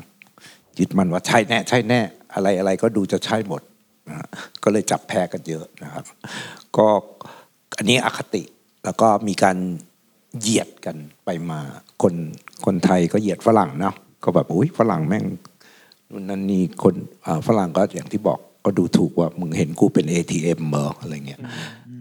เหยียดกันไปมากระทั่งฝรั่งด้วยกันก็เหยียดกันอีกชาตินี้เหยียดชาตินู้นอะไรเงี้ยนะนี่คือธรรมชาติของมนุษย์ที่แบบใครที่เป็นคนนอก ก็จะถูกมองด้วยสายตาแปลกๆพอเกิดเหตุขึ้นมาคนนอกที่เข้ามาในหมู่บ้านเนี่ย มักจะเป็นผู้ต้องสงสัยครับ แล้วก็เราจะแบบจะมีมักจะแบบจะมองแบบถ้าฝรั่งคนหนึ่งเป็นแบบนี้ ก็มันเป็นกันทั้งหมดเลย อันนี้ก็อีกปัญหาใช่ไหมครับ เป็นแบบเมารวม เหมารวมใช่ครับ นี่ก็อีกปัญหาที่เราเจอ แต่ตัวละครที่แบบด้วยแบบตั้งใจที่เขียนเป็นแบบสเต r ร o โอไทป์หน่อยครับ ก็มีตุ๊กตาแล้วก็ชาลีครับ คู่นั้นนะครับ ที่แบบเป็นแบบสเต r ร o โอไทป์จ๋าเพื่อที่จะแบบเล่าแบบเป็นเป็นตัวอย่างแล้วกัน แต่ว่าที่จริงความสัมพันธ์ระหว่างสามีฝรั่งแล้วก็ภรรยาคนไทยนี่มีหลายแบบนะครับ ก็มีแบบตัวอย่างที่เป็นคู่ของเออกับทราย ก็เป็นแบบคู่รักธรรมดาครับ แม้ว่าเขาเป็นแบบคนเชื้ออะไร สัญชาติอะไร เขาก็รักกันจริง ๆ ครับ มันก็มีความรักหลายแบบ แล้วก็ความสัมพันธ์หลายแบบครับครับโอเคครับผมต่อไปอยากถามพี่วิสิตนะครับ ทีนี้ครับงานด้านภาพครับ ผมก็ไปพยายามสังเกตนะว่างานชิ้นนี้มันมีใครเป็นทีมงานบ้างอะไรเงี้ยนะครับ แล้วก็พบว่า DP ที่ถ่ายเรื่องนี้ก็คือพี่หญิงนิรมนรอสนะครับ จะว่าไปแล้วเนี่ยคือผมอะก็ได้ดูมันคืออาจจะไม่ใช่แบบ big fan พี่หญิง ไม่ได้รู้ว่าทั้งหมดเขาถ่ายอะไร แต่ว่าค่อนข้างรู้ว่าเขาจะถ่ายหนัง จะมีอยู่ไม่กี่โซนก็จะเป็นโซนที่เห็นบ่อยๆจะเป็นโซนแบบ mass mass แบบว่าตลาดตลาดทั่วไปเล่าเรื่อง narrative ธรรมดาทั่วไปเนาะกับ mood mood ซึมซึมหน่อยอะไรเงี้ยรู้สึกจะเห็น mood ของเขาอย่างเงี้ยบ่อยนะครับเลยอยากรู้ว่าเอ๊ะผมมาเซอร์ไพรส์ว่าพี่หญิงถ่ายหนัง หน้าตาแบบนี้คือคิดว่าเป็นครั้งแรกที่ได้เห็นอะไรเงี้ยฮะแล้วก็เลยอยากรู้ว่าทำไมถึงเป็นเลือกพี่หญิงพี่หญิงถึงเข้ามาในโปรเจกต์นี้ได้ยังไงฮะแล้วก็เอ่อ working กับพี่หญิงยังไงบ้างอะไรเงี้ยครับพี่หญิงก็รู้จักกันมานาน แล้วก็เขาเป็นตากองโฆษณาด้วยอะไรเงี้ยก็เคยมาช่วยผมในเรื่องสิงสู่อันนั้นคือโหดกับแกมากคือ ตอนนั้นเป็นหนังงบน้อยจริงๆแล้วก็ ถ่ายให้เสร็จในเจ็ดวัน เพราะว่าเป็นหนังขัดตาทับ ต้องไปฉายก่อนเรื่องแสงกระสือ ไม่ไม่มีใครไม่ไม่ไม่ไม่คิดว่าจะจะพี่หญิงจะจะมาช่วย คือค่าตัวเขาเป็นนี่แบบว่างบไม่พอหรอก แต่เขามาช่วยเขาสามารถมาช่วยแล้วเขาก็คือคือเรื่องนั้นมันไม่ได้ไม่ได้อาจจะไม่ได้ดีมากแต่ว่าเห็นศักยภาพของเขาว่าเขาเป็นผู้หญิงตัวเล็กๆที่ลุยมาก คือถ่ายถึงเช้าตอนนั้นนะคือนั่นนั่นคือสาเหตุที่เรื่องนี้กูไม่เอาแล้วแต่ถึงเช้าเนี่ยเราสลบไปแล้ว พี่หญิงแม่งนั่งเมาส์กับทีมงานต่อ ตอนฟ้าสว่างแล้วนั่งมึงมึงกินอะไรมาเนี่ยทำไมแรงมึงเยอะจังก็เลยก็เลยรู้สึกว่า พี่หญิงแม่งทุ่มเทเป็นคนที่เป็นคนที่แบบเอ่อเป็นเอกทางด้านการเป็น DOP จริง ๆ แล้วก็เขา เขาเป็นคนไวเร็วแม่น คือเวลาเป็นบางทีแบบไม่ได้ซ้อมอะแบบต้องถ่ายเลย เพราะไม่ทันอะไรเงี้ยเขาจะแบบสมมติว่าบอกพี่พี่ดูเอาเองเลยนะ สวิงไปรับใครตรงจังหวะไหนเขาเขาสวิงเป๊ะแม่นเป๊ะเลยคือเป็นคนที่แม่นแล้วก็ประสบการณ์เยอะ สไตล์เขาจริง ๆเขาเขาถ่ายพวก dark dark ส่วนใหญ่พวกหนังผีเนี่ยเดี๋ยวเดี๋ยวจะเข้า Netflix บ้านเช่าบูชายัญนี่นี่คือพี่หญิง ติดตามใน Netflix นะครับบ้านเช่าบูชายัญเออแต่ว่าถ่ายหนังผมนี่ก็ต้องจูนกันหน่อย แล้วก็ก็ก็หลังจากนี้แกน่าจะถ่ายอะไรหวานแหววแบบนี้หมดละ อาจจะติดไปอะพอพูดถึงเรื่องงานภาพอะไรอย่างเงี้ยพี่วิศิษฏ์เอ่อตอนที่ผมดูเนี่ยมันมีความรู้สึกว่ามันมีความเป็นแบบหนังเขาฆาตกรรมอะไรเงี้ยแล้วก็แม้กระทั่งแบบมันดู มีความเป็นบ้านตุ๊กตาหรือฉากละครมาก ๆอะไรเงี้ยครับหรือแม้กระทั่ง transition ที่เป็นภาพซ้อนอะไรเงี้ยมันมีแนวคิดอะไรกับเรื่องพวกนี้บ้างครับก็ส่วนใหญ่ผมที่ที่เมื่อกี้จัดถามก็คือมันมันมันจะอย่างทางที่จัดบอกว่ามันไม่ค่อย realistic หนังผมอะไรเงี้ยก็คือมันเป็นอย่างนั้นจริงคือตั้งใจให้มันเป็นฉากละครเมื่อก่อน ตอนฟ้าลายโจรก็คือฉากเพ้นท์เลย เดินเข้ามาในฉากเพ้นท์ดื้อๆอะไรเงี้ยคือ ผมจำได้ไปดูในโรง คนข้างๆผมเนี่ยร้องกรี๊ดเลยเชี่ยอะไรวะเนี่ยรับไม่ได้ ก็คือตั้งใจชอบชอบความเป็นละครบางบางเรื่องคนดูก็จะบอกมึงเล่นเหมือนละครเวทีเออ นั่นแหละ เราเอาพวกละครเวทีมาเล่นเลย อย่างเงี้ย เจมส์ก็ก็เป็นคนคนที่เล่นเป็นโอ เนี่ย ก็ก็เป็นสายละครเวที พี่เอี้ยงนี่ก็สายละครเวที คือเราชอบเราชอบ การแสดงที่ไม่ต้องจริงมาก บางครั้งการการมาดูหนังไม่จำเป็นต้องดูสิ่งที่ realistic ตลอดเวลาเราเรามีมีหนังหลายแบบ อันนี้ก็เป็นแบบหนึ่ง เพราะฉะนั้นเรื่องนี้อย่างที่คุยกันก็คือมันจะให้มันแฟนตาซีการ์ตูนนิดๆนะครับ ซึ่งถ้าคนรับได้ก็ก็จะชอบ แต่คนทั่วไปที่แบบหวังจะดู realistic อาจจะอาจจะอิหยังวะตามชื่อเรื่องจริงๆนะครับขอถามเสริมตอนนิดนึงนะฮะแบบว่าแล้วแล้วพอเรามองภาพเป็น ค่อนข้างแฟนตาซีแบบนี้อืมมันก็อาจจะมีเรื่องเทคนิคบางอย่างมาอ่าเรียกว่า post production หรืออะไรเงี้ย เหมือนพี่วิศิษฏ์ work สิ่งเนี้ยกับพี่หญิงยังไงในระหว่างขั้นตอน คือเราต้องเห็นภาพนี้ก่อน ไปถึงแบบตอนหนังมันเสร็จแล้วไหม หรือว่าอ่าเราถ่ายช็อตเนี้ยโฟกัสไปก่อน แล้วเราพอขั้นตอนต่อไปเนี่ยเราก็ค่อยไปทำทีหลังอะไรเงี้ย เราเรามองเห็นภาพต้อง final product ตั้งแต่แรกเลยไหมครับ คือคือส่วนตัวเองมองเห็นนะครับ แต่ว่าเอ่อก็ก็ ใช้วิธีแบบชวนพี่หญิงไปดูเกรดสีแล้วให้เขาช่วยดูช่วยเขาก็จูนกันไป ตอนนี้เขาเขาเขาโอเคคือคือคือสไตล์นี้มันมันก็คือต้องทำความเข้าใจนิดหนึ่งมันมันมาถึงถ่ายไม่ได้ ต้องเทสฟิล์มทำหลายอย่างนะครับ แล้วก็จริง ๆ มันมันมี reference ให้ดูอย่างอย่างที่ให้อบีดูก็ฉากโต๊ะอาหาร ก็จะเอาจากแวนโกะเอ่อโปเตโต้อีเตอร์มันเป็นไฟที่ใช่คือคือบอกเอางี้เลยพี่หญิงแบบจัดเงี้ยสวยอ๋อครับมันก็เป็นบรรยากาศของแบบชนบท ไฟดวงเดียวอะไรเงี้ยก็ก็สวยดีแล้วมันเป็นฉากที่เป็นจุดสำคัญของเรื่องจุดเกิดเหตุ เท่ากับว่าอย่างนี้เนี่ยเอ่อในขั้นตอนการทำงานกับภาพเนะครับ มันจะมีค่อนข้างมี reference ในการสื่อสารกับพี่หญิงค่อนข้างเยอะไหมครับพี่วิศิษฏ์ก็ตอนช่วงต้นๆนะครับ ก็จูนกันอยู่อยู่พอสมควร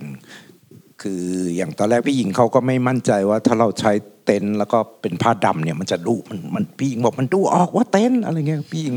พี่หญิงอยากจะให้ขึ้น blue แล้วค่อยไป matte บอกโอ้ตาย matte ทั้งเรื่องพี่ไม่ไหว คือตอนนี้เขาเขาทำที่ 4K ไงฮะงานทางด้าน CG หรือทางไอ้พวก post production มันจะหนักสองเท่าเมื่อก่อนหนังมันแค่ 2K ใช่ไหมก็มันจะโหดมากมันจะแบบ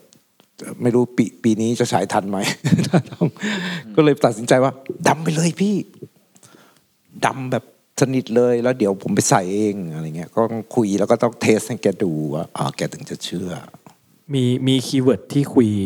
กับพี่หญิงไหมครับว่าหนังเรื่องเนี้ยงานภาพมันคืออะไร keyword ที่พี่วิศิษฏ์บอกพี่หญิงมีไหมฮะก็คือคุยกันว่ามันมันจะเป็นความอลังการของธรรมชาติ แล้วก็ตัดเข้ามาในบ้านที่แบบเล็กๆเอ่อแคบๆอึดอัด แต่ว่าขั้นด้วยความใหญ่โตของธรรมชาติ เราจะเห็นว่าบ้านบ้านอยู่กลางทุ่งกลางกลางนาข้าวมันไม่มีมันไม่มีอยู่จริง ชาวบ้านเขา เขาปลูกบ้านนู่นแล้วเขาก็มาทำนายที่แต่ว่ามันสวยดี มันเป็นซีนารีที่สวยมาก ก็อันนั้นก็บ้านนั้นอะ ไม่ได้อยู่กลางทุ่งนะครับ ก็ใส่เข้าไปจนมันจนมันรู้สึกเชื่อคือไอไปแมทด้วยไปอะไรด้วยหลายอย่าง บ้านนั้นอยู่ห่างถนนประมาณแค่นี้เองเลยไปนิดนึงเป็นถนนเสียงเข้าแบบกูต้องไปกันรถอะไรวุ่นวายมาก แต่มันก็เป็นบ้านที่ แบบที่เราต้องการแล้วจำเป็นต้องต้องใช้ เพราะว่าบ้านกลางทุ่งอะไปหาไม่มีหรอกครับ ครับก็เอาจริงๆเราก็เห็นซีนที่ดูทดลองอยู่นะอย่างตอนต้นเรื่องเนี่ยผมรู้สึกว่าช็อตที่เห็นวายๆเป็นบ้านเงี้ยมันดู miniature มาก ๆเลยอะไรอย่างเงี้ยก็เลยอยากลองถามพี่วิศิษฏ์ดูว่าแบบมีพวกเคสอะไรที่แบบได้ได้ทำการทดลองหรือ process การสร้างเรื่องเนี้ยมาเล่าให้เราฟังอย่างนี้ไหมครับ เรื่องไหนแบบที่ชอบอะไรประมาณเนี้ยเชิงเทคนิคอะไรเงี้ย เชิงเทคนิค พวก matte พวกอะไรนี่บังเอิญเราก็เราก็ถนัดทำทำบ่อย ตั้งแต่โฆษณาด้วยแล้วก็หนังส่วนใหญ่ของเราก็จะมีมี CG มี matte อะไรอยู่แล้ว ก็ก็จะเชี่ยวชาญหน่อย แต่ว่า เรื่องนี้ลองลองลองออกแบบภาพด้วยเขาเรียกมุมมองของเอ่อไม่ใช่บุคคลที่สามบุคคลที่บุคคลในเรื่องเลย เช่นจะเห็นว่าพี่หม่ำจ้องมาเวลา เวลาสอบสวนเราสอบสวนทรายอย่างเงี้ย เหมือนเราเป็นทราย แล้วก็แทนแทนทรายแทนมุมมองของอพี่หม่ำที่สายตอบมันจะกลับไปกลับมาอย่างเงี้ยอย่างเงี้ยอันนี้ก็คือตั้งใจว่ามันเหมือนเราโดนสอบไปด้วย หรือเราเราเข้าไปอยู่ใน POV ของคนนี้ แล้วก็เดี๋ยวก็สลับไปอยู่คนนี้อะไรเงี้ยกลับไปกลับมา อันนี้แหละที่คนทั่วไปก็จะแบบหย่งวะ คือคือคนที่ไม่คุ้นเคยแต่ว่า เอาจริง ๆ หนังฝรั่งมีเยอะนะครับ ซึ่งเอาจริง ๆ ผมก็รู้สึกอยู่นะแบบตอนเพราะเขาจ้องมาลึกประมาณหนึ่งอะรู้สึกโดนอยู่นี่ยังจอใหญ่ๆอย่างเงี้ยยิ่งยิ่งรู้สึกเลยอะไรอย่างเงี้ย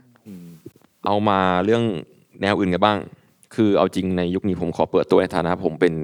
คนอุบลราชธานีเป็นคนอีสานแท้นะครับครับมาเป็นสิบปีนะครับ ไม่ต้องดูซับไม่ต้องดูซับครับ คือผมผมไม่ได้ดูซับอยู่แล้วครับ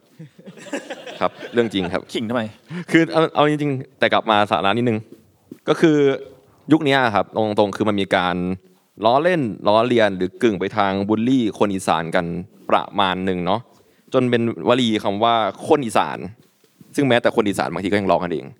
ครับ คืออยากรู้ว่าเรื่องเนี้ย balance ยังไง คือมันวางแผนยังไงให้แบบเรื่องนี้มันส่งพลังถึงเรื่องเล่าของแบบ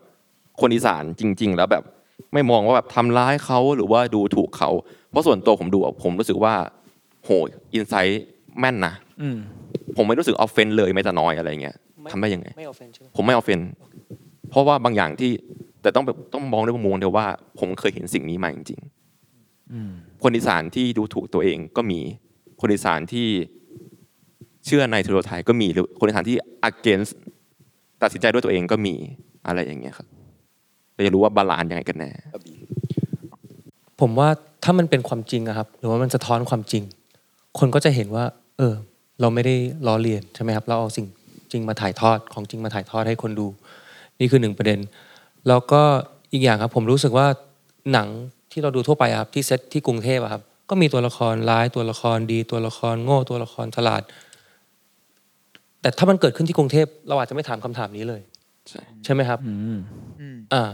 ก็โอเคเรามายกคำถามนี้เพราะนี่คือหนังเรื่องแรกที่ Netflix ทำเกี่ยวกับอีสานใช่ไหมครับเราก็ไม่อยากล้อเลียนหรือดูถูกใคร แต่ผมรู้สึกว่าเรื่องนี้อะมันอินสปายมาจากคู่สามีภรรยาที่เป็นฝรั่งกับบ้านเขาอยู่ร้อยเอ็ดผมก็ไปงานแต่งเขาที่ร้อยเอ็ดอืมพอ insight มันเหตุการณ์มันก็ดีมากเกิดขึ้นที่นั่น ผมก็แบบใช้เนี่ยประสบการณ์ชีวิตที่ผมเคยเห็นมาเคยดู ก็มามาใช้เป็นของมันมามาจากความจริงครับ ก็เลยผมรู้สึกว่าไม่มีความตั้งใจที่จะดูถูกหรือล้อเลียนใครเลยครับ ใช่เพราะว่ามันมันไม่รู้สึกอย่างนั้นจริงๆเนาะผมรู้สึกว่ามัน balance ได้ดีมาก เพราะว่ามันนั่นแหละอย่างที่พี่พูดว่ามันจริงอะมันจริง ผมว่าน่าสนใจเอ่อครับอ๋อเปล่าที่ที่ว่าว่า การที่หนังเรื่องนี้มันเล่าได้ surreal มากแท้อืมๆกับเล่าให้มันดูจริงได้ผมว่าการ balance บทเรื่องนี้มันสำหรับผมมันยากมากอืมอืมอืมแต่ผมว่ามันทำออกมาได้ได้ดีนะ แล้วก็เหมือนที่พี่อาบี้บอกว่า ถ้ามันเป็นกรุงเทพเราจะไม่ถามคำถามนี้ มันก็น่าสนใจว่าทำไมทำไมอืม เออผมว่ามันอันนั้นเองหรือเปล่าในส่วนหนึ่งที่เป็นอาจจะเป็นสิ่งที่เราต้องตั้งคำถามด้วยเหมือนกัน ก็อย่างที่บอกเรามันเป็นเรื่องของอคติอ่าถ้าเรามันก็วนกลับมาอคติที่แก่นของหเรานังก็จะรู้สึกอาจจะรู้สึกว่าโดนดูถูกตลอดหรืออะไรเงี้ยมันมันมัน แต่อันนี้เป็นเรื่องที่เราระวังเราคุยกันครับแบบครับระวังมาก คือพูดง่ายๆเราเราเราใช้ภาษาอีสานเนี่ยไม่ได้เพื่อตั้งใจให้มันตลกพวกคนอีสานพูดอะไรก็ตลกไม่ใช่ คือมันเป็นเกิดที่นั่น เราเราให้ทำให้คนเชื่อว่า นี่เกิดมันเกิดที่นั่นจริง ๆนะครับ เพราะว่าเราพูดง่ายฉากมันสำคัญ ฉากนี้มันต้องไกลปืนเที่ยงหน่อย มันต้องคือคืออีสานนี่เดี๋ยวนี้ก็เจริญนะครับ ไม่ใช่ว่ามันจะเป็นอย่างนี้แต่ว่ามันยังมีพื้นที่แบบนั้นจริงอ่ามันไม่ใช่ว่าเราเอ้ยเห็นเห็นอีสานก็เป็นกันดานหมดไม่ผมเราเห็นว่ามันสวย มันสวยมากเวลาทุ่งข้าวผ่านไปอะไรเงี้ย คือข้าวที่เห็นในเรื่องเนี่ยถ้าถ้าคนที่ปลูกข้าวก็จะรู้ว่าเอ้ยมึงเหลืองขนาดนี้ได้ไง ไม่มีรวงเลยเยี่ยปรับหมดมันเป็นข้าวเขียวๆแต่เราชอบสีที่มันข้าวสุกเป็นทุ่งรวงทอง อันนี้เป็นเป็นความฝันแบบเหมือนภาพเขียนข้างรถบรรทุกนั่นแหละชอบชอบ ชอบเป็นการส่วนตัวก็เลยปรับครับเป็นเป็นสีสีเหลืองครับโอเคครับก็เอ่อช่วงปิดท้ายนะครับก็ จริง ๆ ก็เหมือนกับเราได้มีโอกาสคุยกันนะครับพี่วิสิตเรื่องของการสปอยอะไรเงี้ยนะฮะเดี๋ยวถามพี่อาร์บี้ด้วยเลยก็ได้พร้อมกันเลยเนาะว่าจริงหนังเรื่องนี้มันค่อนข้างเป็นคือจะว่าไปแล้วมันก็จะบอกว่าหนังหักมุมไหมมันอาจจะไม่เชิง แต่มันเป็นหนังที่ซ่อนปมไว้รอการเฉลยแล้วกันเนาะอย่างนั้นแหละซึ่งผมว่าความสนุกของมันคือเราไม่รู้ว่าเกิดอะไรขึ้นจนกว่าเรื่องมันจะถูกค่อยๆคลี่ออกมาอะไรเงี้ยฮะเนาะแล้วทีเนี้ยในโลกปัจจุบันผมรู้สึกว่าการสปอยมันกลายเป็นเรื่องปกติที่เราได้พบเห็นได้ง่ายมากๆ ในมุมมองทั้งสองคนเนี่ยฮะภาพยนตร์แบบนี้ในปัจจุบันเนี่ยครับมันจะมันจะเอาตัวรอดไปได้ยังไง จากสิ่งเหล่านี้ ยากเนาะยากเพราะผมก็ไม่เข้าใจคนแบบนี้ครับเพราะผมเป็นคนรักหนังนะแต่ผมก็สำหรับผมอะผมไม่ดู trailer นะครับตอนที่ผมเลือกหนังที่จะไปดูที่โรงหรือเลือกหนังที่จะกดเปิดดูใน Netflix หรืออะไร ผมจะไม่ดู trailer เพราะผมรู้สึกว่า trailer สมัยนี้สปอยเยอะอยู่แล้ว ผมจะดูว่าผู้กำกับคือใคร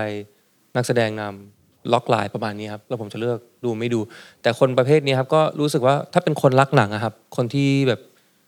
มันเป็นกฎของสังคมอะที่เราเราเรามันเป็นสิ่งศักดิ์สิทธิ์อะที่แบบเราคุยกันเมื่อก่อนเพราะว่าเราเราจะไม่สปอยอ่าครับสิ่งนี้ให้คนอื่น มันก็แบบคือผมก็ไม่เข้าใจคนที่ทำแบบนี้ครับอ่าอ่าทุกคนทำกันไหมครับใครจะกล้าทำแล้วนะพูดอย่างพี่นี้ไปถามจี้เขาผมจะตอบหรอกอันเนี้ยโอเคพี่วิสิตนะพี่ครับพี่วิสิตว่าไงไหมครับ คือคือสมัยก่อนที่เราดูยังไม่มีโซเชียลเราเราดูหนัง ใครใครดูแล้วแบบ มันก็จะชอบคุยกันในมหาลัยหรือในที่ทำงานอะไรเงี้ยพอใครที่ยังไม่ดูจะรีบบอกว่าหยุด เดี๋ยวกูจะไปดูมึงห้ามเล่าอะไรเงี้ยส่วนใหญ่จะเป็นอย่างนั้น คือ ไม่ก็ปิดหูไปเลยอะไรเงี้ยก็คือก็ต้องรอเพื่อนดูจนครบแล้วค่อยมาเมาส์มอยกันอะไรเงี้ยแต่สมัยนี้ก็คือ อีนี่เป็นผี จบจบจบทั้งเรื่องเลยพังคือแบบ เออ มีคนบอกว่าเออไม่ดูละคือมันมันมันคุยคุยกับจัดว่ามันคือการฆาตกรรมหนังเลยนะนี่หนังคัดโดยเฉพาะหนังฆาตกรรม คือการสปอยแค่เนี้ยคำเดียวเนี่ย เรียบร้อย คือมันมันมันเป็นหัวดูไปเราก็จะรู้เนี่ยดูไปเราก็รู้ว่าสมมติสมมติเราดูเอ่อซิกเซนเงี้ย เอ้ยสปอยได้ไหมนี่เก่าเก่าแล้วน่าเก่าแล้วไม่เป็นไรครับ ได้ใช่ไหมครับ ยังมีใครไม่เคยดูซิกเซนไหมแม่งบุ๊ดรู้ด้วยนี่เป็นผีไอ้เยี่ยมึงดูตั้งแต่ต้นมึงมึงดูไปรอว่ามันมึงจะรู้เมื่อไหร่ยู่แล้วเออมันหมดมันมันเป็นทีเด็ดของเรื่องนั้นมันมันบางเรื่องได้นะ บางเรื่องผมว่ามาเวลหนังแบบ มันก็ไม่สนุกเท่าไปดู เพราะมันมีภาพมี ความแบบตื่นตาตื่นใจมี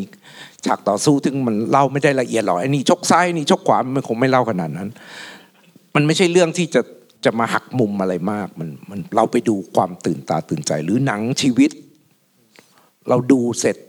รู้เรื่อง แต่เราไม่ได้ความประทับใจ ไม่ได้การแสดงไม่ได้ระหว่างบรรทัดที่ ที่ความสวยงามความเซนติเมนทัลอย่างนั้นมันไม่มีทางได้จากการสปอย เราสามารถจะไปดูซ้ำได้ บางทีเราชอบเรื่องนี้ เฮ้ย ไปดูของจริงดีกว่ามันมันอาจจะดีกว่า แต่หนังประเภทหักมุม เรียกว่าหนังหักมุมแล้วกันจะฆาตกรรมหรือไม่ฆาตกรรมก็ได้ มันจบเลยนะมันจบ เพราะนั้นเขาจะเตือนกันมากว่าอย่าสปอย แต่ว่าผมไม่ได้ห่วงพวก ช่องสปอยหนังนะที่มีคนดูเป็นล้านๆเนี่ยบางคนบางคนดูไอ้นี้เป็นเรื่องเป็นราวเลยนะ เพราะว่ารู้สึกได้เรื่องเร็วดีสิบนาทีก็จบแล้วไม่ต้องไปดูหนังสองชั่วโมงอันนั้นอันนั้นไม่ว่ากันก็เพราะว่าพวกนั้นเขาจะไม่ดูอยู่แล้ว เขาก็เลยมาดูอันนี้ แต่คนที่เป็นคอหนังอะบางทีเขาจะอ่านดูคอมเมนต์ตามตัวอย่างที่แบบเฮ้ยเรื่องนี้ดีไหมบางทีบางทีมันต้องการคือเข้าเข้าใจคนดูตอนนี้มันก็ ค่าตั๋วก็แพงใช่ไหมฮะหรือว่าเวลาที่จะเสียไปต่อให้เป็นสตรีมมิ่งเนี่ยบางคนก็กลัวเสียเวลาอีก ก็เลยจะไปดูก่อนว่าเอ้ยดีนะถ้าคนบอกดีสักสี่ห้าคนเนี่ยก็จะไปดูอะไรเงี้ยแต่พอดูดูไปสักพัก ไอ้นี่เป็นฆาตกร จบเลยเหี้ยแบบกูไปดูละมันทันทีเลยนะ มันจะแน่นอนเราเราเรารู้ปุ๊บเราจะดูเหรอเราก็อาจจะไม่ดูดังนั้นก็ถึงคุยกันว่า มันคือการฆาตกรรมหนังฆาตกรรมอีกที การสปอยมันเลวร้ายมากสำหรับหนังประเภทนี้ครับโอเคครับ ก็เดี๋ยวอาจจะมีอีกปิดท้ายแล้วก็อาจจะจริงๆมันอาจจะค่อนข้างซ้ำซ้อนกับที่ตอบไปแล้วแต่คิดว่าอยากเป็นคำคมๆแล้วตอบสรุปคมๆแล้วกันนะครับ ก็ก็คืออะในคือผมมันก็เคยทำตอนที่พูดเรื่องสปอยหนังไปนะครับ ก็สามารถฟังได้เนาะในตอน Cinify ตอนที่หนึ่งนะครับทุกคนโฆษณาอีกใช่แล้วขายของตัวเองซะแล้วพวกเราก็ก็ฟังมาเหมือนกันนั้นนั้นใช่ทีนี้ผมขอถามเข้าเป้าเลยกันครับในฐานะที่เป็นคนคือในในตอนนั้นที่ทำเนี่ยคือเราก็คุยกับอ่าพี่ที่เขาทำเป็นแบบเป็นวิจัยเนาะในเรื่องว่าเออการสปอยมันเป็นอย่างไรแล้วบทบาทมันเป็นอย่างไรบ้างทุกวันนี้อะไรเงี้ยนะฮะแต่ทีเนี้ยในฐานะที่เรามาอยู่กับคนทำหนังเลยอะ ทั้งสองท่านอะไรเงี้ยแล้วก็เป็นหนังที่ผมคิดว่าการสปอยมันสำสำคัญกับมันมากๆอะไรเงี้ยฮะคิดว่าทั้งสองท่านคิดว่าในภาพรวมของการสปอยหนังเนี่ยมันมันกระทบอะไรกับคนทำหนังบ้างครับขอขอย้อนกลับไปนิดนึงได้ไหมครับ ผมรู้สึกว่าคนที่ชอบการสปอยสำหรับตัวเองนะ คือแบบโอเคที่สปอยสำหรับตัวเองอะโจทย์เขาอาจจะไม่ได้เหมือนคนที่ enjoy หนังจริง ๆ ครับ คือเขาอยากคือเพื่อนเขาคุยกันอยู่เรื่องหนังเรื่องนี้แต่ เออกูไม่มีสองชั่วโมงเพื่อที่เพื่อที่จะไปดูหนังเรื่องนี้เลยไม่อยากซื้อบัตร ไปดูก็เลยอะดูคลิปสปอยแล้วกัน แล้วก็อะไปคุยกับเพื่อนได้แล้ว เพราะคนที่ enjoy หนังจริงๆอะครับแบบสมมติเรื่องนี้อะถ้าเราย้อนกลับไปดูอีกรอบนะครับหนังมันเป็นจิ๊กซอนะแบบที่ผมบอกครับ ตอนที่เราดูเราอาจจะไม่เข้าใจว่าชาลีทำไมต้องพูดว่าเขาปลุกเห็ดทำไมเขาพูดถึงเอใบประกันหมอดูเรื่องนี้ทั้งหมดครับ ตอนที่เราเห็นทรายขึ้นเนินแล้วก็แบบดึงเบรกมือ คือตอนที่เราดูไปแล้วก็แบบไม่เข้าใจความสำคัญของจุดเล็ก ๆ จุดนี้ครับ แต่ว่า สุดท้ายแล้วถ้าเรากลับมาดูอีกทีอะอะมันมันเป็นจิ๊กซอว์อะมันเป็น experience ของการดูหนัง ผมผมอยากเสริมนิดนึงว่าเอ่อน่าเสียดายที่พอสปอยปุ๊บอะมันทำให้อรรถรสหนังเสียไป ในในเชิงว่าเขาจะเลือกไม่ไปดูเพราะเขาเข้าใจเรื่องแล้ว แต่จริง ๆ แล้วผมผมเชื่อว่าหนังมันไม่ได้สรุปได้ง่ายแค่พล็อตอะหมายถึงว่าทั้งหมดทั้งตัวหนังเองอะการที่เราไปดูหนังอะมันมีอย่างอื่นมากมาย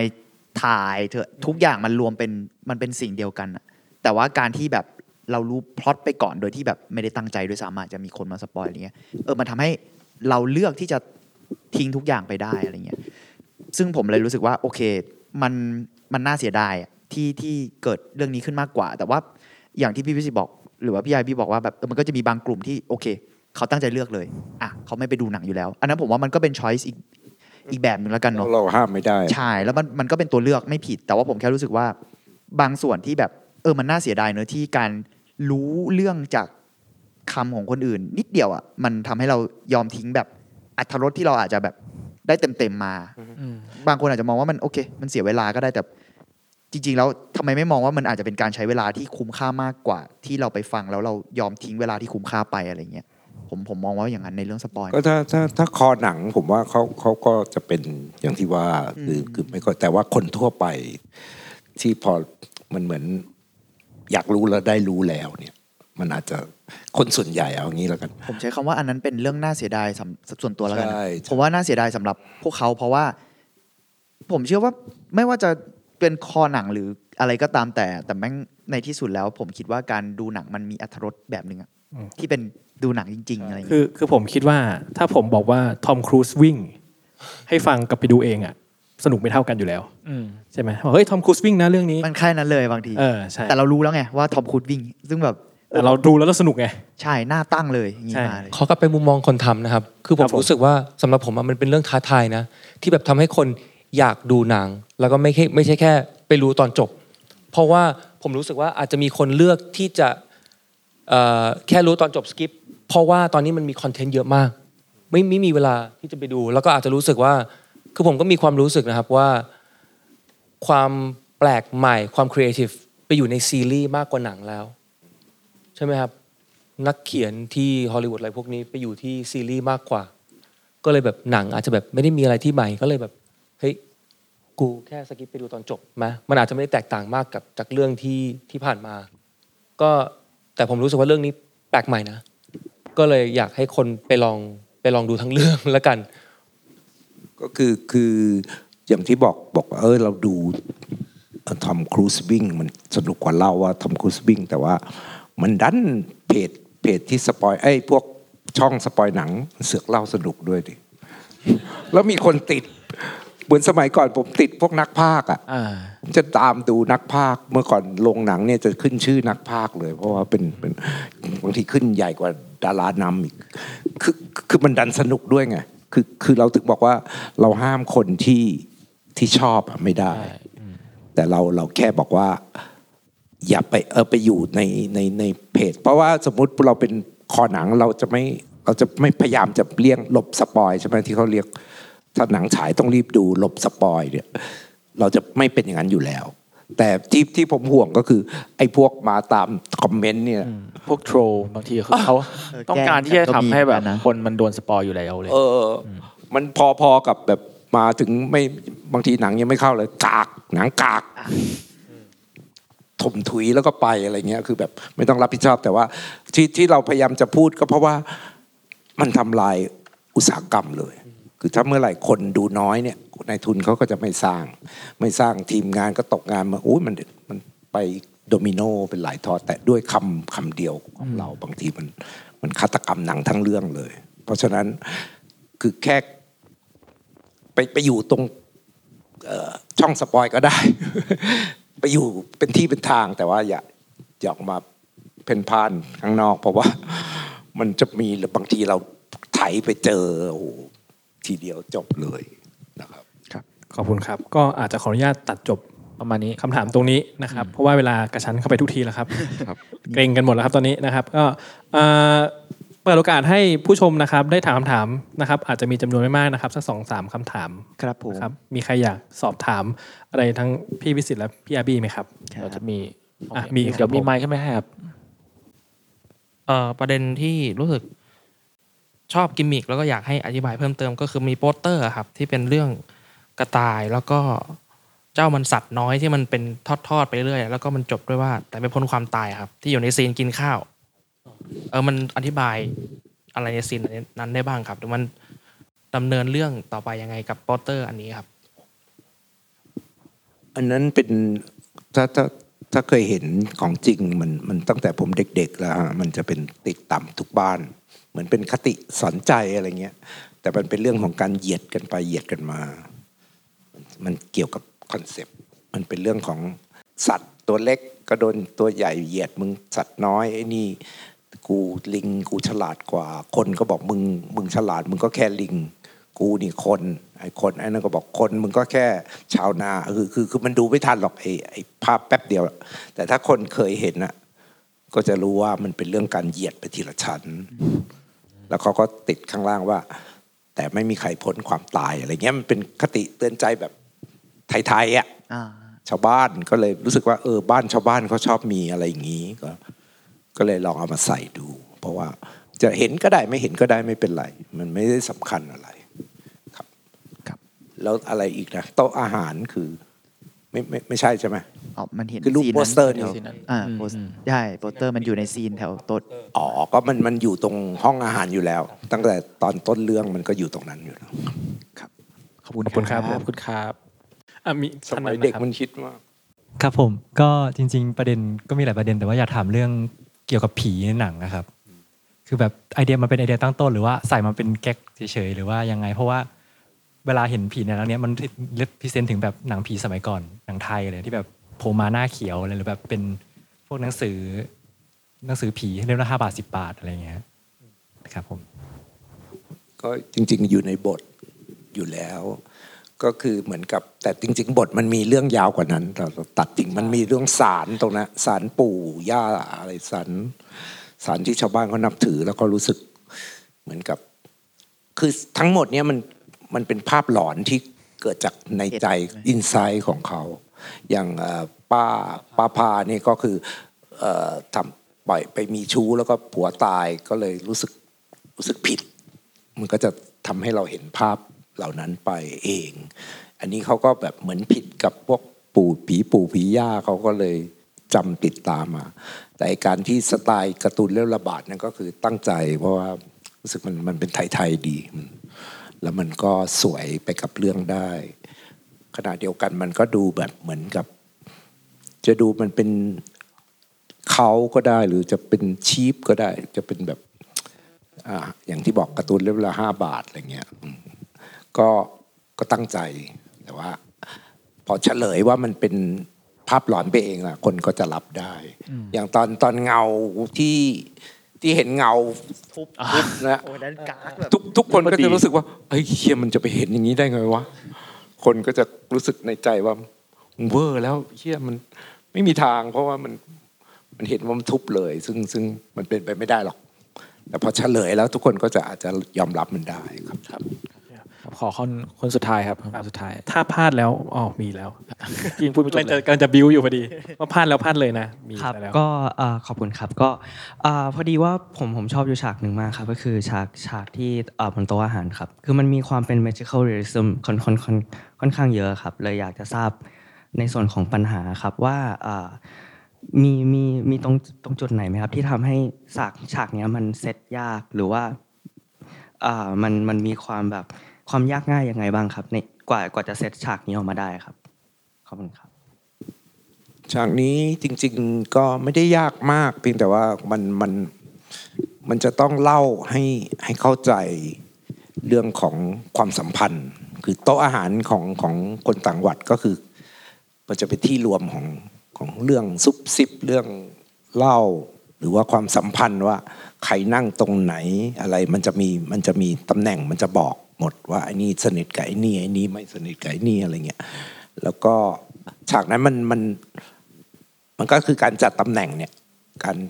การวาง blocking ของของของภาพเนี่ยยากยากอยู่ แล้วก็เปลี่ยนไปเปลี่ยนมาหลายรอบ แล้วก็การว่าจะเจาะใครเป็นพิเศษนะครับ แล้วก็ที่ยากอีกอันก็คือ นักแสดงต้องกินอึ่งห้าสิบ take มีคนหนึ่งกินเสร็จ ฉากต่อไปคือไป action เลย คนที่เล่นเป็นไก่อ้วกแตกเลย เพราะว่าเขากินจริงก็อ๋อต้องกินจริง ก็คือเป็นเป็นเป็นแกงแกงอึ่งแกงเขียนจมัรินงกำลังฮิตอยู่ช่วงนี้ตอนแรกว่า เอ๊ะทำไมตอนฮังเกอร์มีโชว์ผัดงองแงของเราไม่มีต้มอึ่งบ้าง ให้ผู้ชมได้ชิมบ้างแม่เจอ Amazing Thai Food พอได้อีกนิดหน่อยครับ อ่ามีซะแล้ว แล้ว ผมไม่ต้องบิ้วอะไรเลย ผมว่าผมรักคนฟังของพวกเรานะขอบคุณมากครับ คุณภาพไม่ไม่ต้องเหนื่อยบิ้ว ดีครับ เอ่อสนใจเรื่องเออการเลือก cast นักแสดงต่างชาติอะค่ะที่เล่นเป็นเอ่อชาลีกับเออใช่ไหมคะอยากรู้ว่าตอนไม่รู้มาตั้งแต่เขียนบทหรือเปล่า หรือว่าตอนที่การกระบวนการหา cast อะค่ะว่า มีคำที่ใช้ brief หากับกับ casting อะค่ะว่าเป็นแบบ อยากได้ฝรั่งรูปลักษณ์หน้าตาแบบไหน มันมันอยากรู้ keyword ในการที่เราจะ visual character เนี้ยออกมาว่า และและแล้วคนที่ได้มา cast แต่ละคนอะเป็นใครเป็นแบบลักษณะนี้กันหมดเลยหรือเปล่าค่ะ ประมาณนี้ค่ะขอบคุณค่ะผมรู้จักฝรั่งสองคนนี้อยู่แล้ว ผมก็มีอยู่ในหัวแล้วว่า ผมจะเขียนบทที่จะตรงกับสองสองคนนี้ จริงมันๆแล้วตอนที่เป๊ะเลยพี่วิศิษฏ์มา cast เป๊ะเลยผมก็แค่แบบพี่วิศิษฏ์อันนี้คือสองคนที่ผมอยู่ในใจที่ตอนที่ผมจะกำกับเองแล้วนะ แต่พิสิทธิ์ไปพิจารณาเองก็ได้ แล้วก็พิสิทธิ์ก็มีแคสคนอื่นบ้างนะครับ ก็มีมีคลิปมาให้ดูพี่แล้วก็สุดท้ายแล้วก็ใช่ก็คือก็คือมันใช่เลย มันยิ่งยิ่งจริง ๆอะส่วนใหญ่อะคนเขียนบทแล้วนึกใครไว้เนี่ยจงเอาคนนั้น เพราะว่ามันภาพในหัวมันจะชัดมาก แล้ว มันมันไม่มีทางเป็นอื่นไปได้ เราก็พยายามลองลองเผื่อด้วย ตอนแรกเดี๋ยวต้องเล่าเบื้องหลัง ตอนแรกก็พยายามบอกเปลี่ยนอย่างเจมส์ที่เล่นเป็นเออเนี่ยไม่เอาไม่เอาดีไหมเพราะเราได้พี่หม่ำมาแล้วเนี่ยเฮ้ยมันจะมีคนหัวล้านสองคน มันอยู่ในเรื่อง แต่ปรากฏว่าเขาเล่นดีจริงแล้วเขาก็มีเขาเรียกมีสปิริตการแสดงที่เขาเป็นนักแสดง ละครเวทีที่เจ๋งมากเขาเคยเล่นคนเดียวประมาณสิบ character เป็นเป็นแสดงแบบเดี่ยวเล่นเป็นคนนี้เล่นเป็นคนนี้เล่นเป็นคนนี้ คือเป็นคนที่สุดยอดมากแล้วก็ให้ทำอะไรก็ทำคือจริง ๆ ถ้าฝรั่งทั่วไปสมมติเป็นนักแสดงฮอลลีวูดนะมาเจอบทแบบมึงให้มึง ใส่กางเกงบ็อกเซอร์ตัวเดียว เล่นทั้งเรื่อง วิ่งวิ่งไปตามทุ่งหญ้าอีกมันคงเอาหรอก ทั้งเรื่องอย่างเงี้ย แล้วก็มีไอ้คราบเลือดเหนอะเหนอะอย่างเงี้ยตลอดเวลาแบบเจมไม่บ่นเลย ผมไปขอโทษเขาด้วย ตอนที่เขียนบทไม่ได้นึกว่าเขาต้องแบบอยู่ในสภาพบ็อกเซอร์ แล้วก็คราบเลือดทั้งวันทั้งคืนเป็นเป็นหลายอาทิตย์คือผมใช่แล้ววิ่งตีนไม่ได้คิดเปล่าตรงนั้นเลยอะสำหรับฝรั่งนี่เรื่องใหญ่คือ วิ่งตีนเปล่า แต่เราก็ทำแผ่นรองตีนให้เขานะครับเพราะว่ามันไม่งั้นบาดเจ็บ ก็ก็เป็นเป็นเป็นต้องยกให้ทางอาบีเขาเขาเลือกมาดีแล้วครับ ผมถามแป๊บๆได้ไหมว่าทำไมต้องเป็นอังกฤษกับอเมริกา มีความตั้งใจไหมฮะ หรือว่าแบบอ่าไม่ได้ไม่ได้โฟกัสขนาดนั้นไม่ไม่ไม่ได้คิดลึกขนาดนั้นครับ โอเคครับครับ ก็ก็ส่วนตัวก็มองว่ามันมันก็จะมีสองชาตินี้ที่เรารู้จักที่พูดภาษาอังกฤษเป็นหลัก สมมุติเราเป็นฝรั่งเศสมันก็จะยุ่งก็จริงโอเคก็จริง แต่ว่าเอาจริงๆก็คือที่เป็นอเมริกันที่เป็นมีภรรยาไทยเยอะกว่าเอาเอาจริง ๆ ก็ตั้งแต่สมัยอ่า GI GI อะไรอย่างเงี้ยนะฮะอ่าสมัยนู้นอะมันมันมันมันบูลลี่กันเยอะกว่านี้ มันจะใครเป็นเมียฝรั่งต่อให้แบบรวยแค่ไหนก็บอกเมียเช่าอะไรเงี้ยก็ก็โดนหนัก แต่เดี๋ยวนี้ก็ดีขึ้นนะฮะทางอีสานนี่ก็จะเป็นแบบบางทีมีหมู่บ้านแบบเคยฝรั่งเลยแล้วเขาก็อยู่กันแบบมีความสุขแล้วก็หน้าตาดีลูกออกมาเป็นดารากันเยอะ เพราะว่าเขาหล่อสวยอะไรเงี้ยก็ ก็มันก็ค่านิยมก็เปลี่ยนไป แล้วก็มันมี อ่ออย่างอย่างอย่างที่ที่บางทีที่อังกฤษก็พยายามจริง ๆ ไม่ใช่อะไรให้ให้เขาเป็นลักษณะเนิร์ดจริงๆ nerd IT เขาจะแบบสังเกตว่าเขาจะตอกบ้านอะไรไม่ค่อยคล่อง แต่อันนั้นจะคล่องมากแบบเป็นสไตล์อเมริกันแบบเออแบบแบบที่เขาต้องต้องเอ่อดู it yourself ตลอดเวลาอะไรเงี้ยก็ก็ก็จะเป็นเป็นเรื่อง character มากกว่า ไม่ได้ไม่ได้ตั้งใจว่าโอ้ยต้องเป็นชาตินี้เท่านั้นอะไรเงี้ยครับโอ เคก็ประมาณนี้ประมาณนี้นะครับ ยังได้ปะครับ หมดไม่ได้แล้วครับหมดแล้ว ใครไม่ทันก็อดละครับ ไม่ไม่ไม่มีซ้ำเติมเปล่าก็เสียใจเขาด้วอยยากกลับไปนอนแล้ว ได้ครับ ถ้างั้นก็วันนี้ครับอาจจะต้องขอลานะครับ ขอบคุณทุกคนนะครับคนดูนะครับขอบคุณที่อยู่ทุกคนร่วมกันมาขอบคุณมากครับคุยขกัอบนคุณมากครับครับผมแล้วก็ขอบคุณพี่วิสิตกับพี่อาร์บี้นะครับที่ที่ขอบคุณอมากยู่ครับร่วมพูดคุยกันนะครัขอบคุณบแล้วก็คิดว่า การคุยในวันนี้น่าจะทำให้ดูหนังแล้วเห็นอรรถรสอะไรบางอย่าง งอกออกมามากช่วยไปตัด spoil ออกด้วยนะอ่าใช่ครับใช่นะครับเพราะพี่วิศิษฏ์บอกแล้วว่า spoil เท่ากับการฆาตกรรมนะครับผมครับ ก็อย่าทำกัน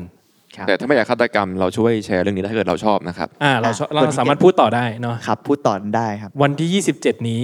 ทาง Netflix Netflix ก็ได้ได้หมดได้หมดได้ทุกสำเนียงครับผมวันนี้ก็ขอลานะครับ ผมแล้วก็รายการ อาโทษซีเนโทเวิร์ดซีเนโทเวิร์ดรวมกันอาร์ตโอเค ไฟอาร์ตโทฟาอาร์อะพอแล้วโอเค นะขอเราขอลากันไปก่อนนะครับ ขอบคุณทุกคนมากครับขอบคุณทุกคนนะครับ ขอบคุณมากครับ ขอบคุณครับขอบคุณครับดีนะครับ